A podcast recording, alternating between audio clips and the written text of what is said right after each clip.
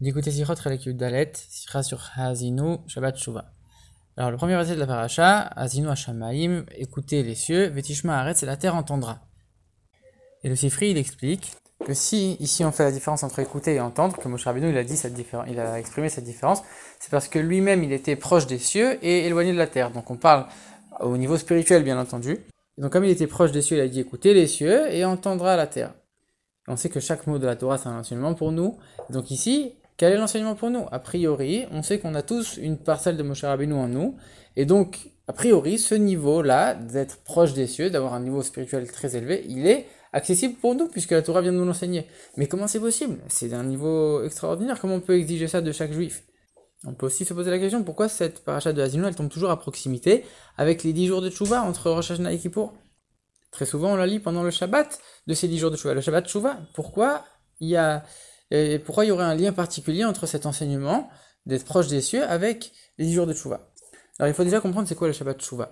On l'appelle Shabbat Tchouva parce que, a priori, c'est un des 10 jours de Tchouva, donc on l'appelle Shabbat Tchouva.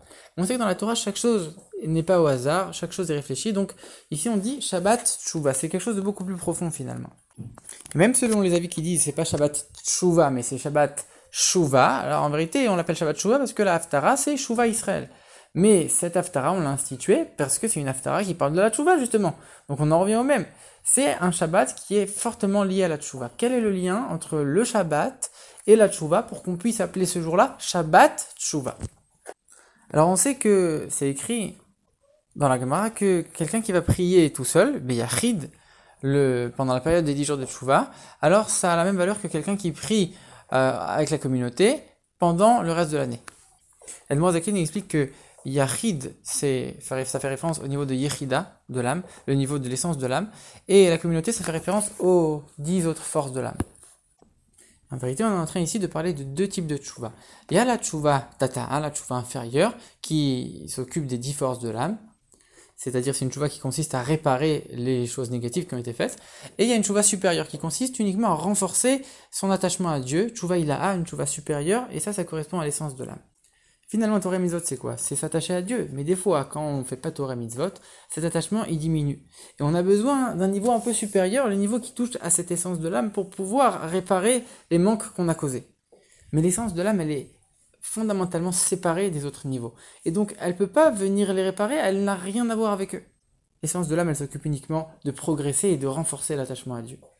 Et finalement, c'est ça la qualité des dix jours de Tchouva. C'est en vérité des jours pendant lesquels s'exprime ce niveau de tchouva de tchouva supérieur, pendant lequel il y a l'essence de l'âme qui s'exprime et on cherche uniquement à renforcer cet attachement à Dieu. Donc on a établi un parallèle entre le reste de l'année et les 10 jours de tchouva, la tchouva tata et la tchouva. De la même manière, il y a cette même différence entre les jours de la semaine et le Shabbat. Les jours de la semaine, on va faire tous les travaux qui sont interdits pour raffiner le monde, à la manière de celui qui fait tchouva pour réparer les choses, on est en train de réparer, de raffiner le monde.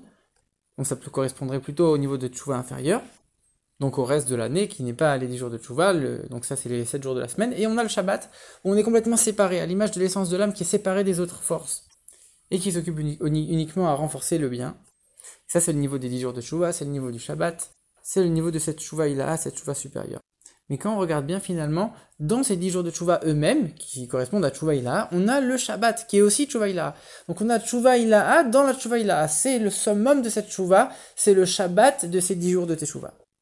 Et même si les 7 jours qui entre Rosh Hashanah et Kippour vont réparer chacun des 7 jours de la semaine de l'année qui, qui s'est passé, ce jour-là de Shabbat c'est différent, on n'a pas de contact avec quoi que ce soit, à l'image de cette essence de l'âme qui n'a strictement rien à voir avec tout le reste, tellement elle est élevée et séparée.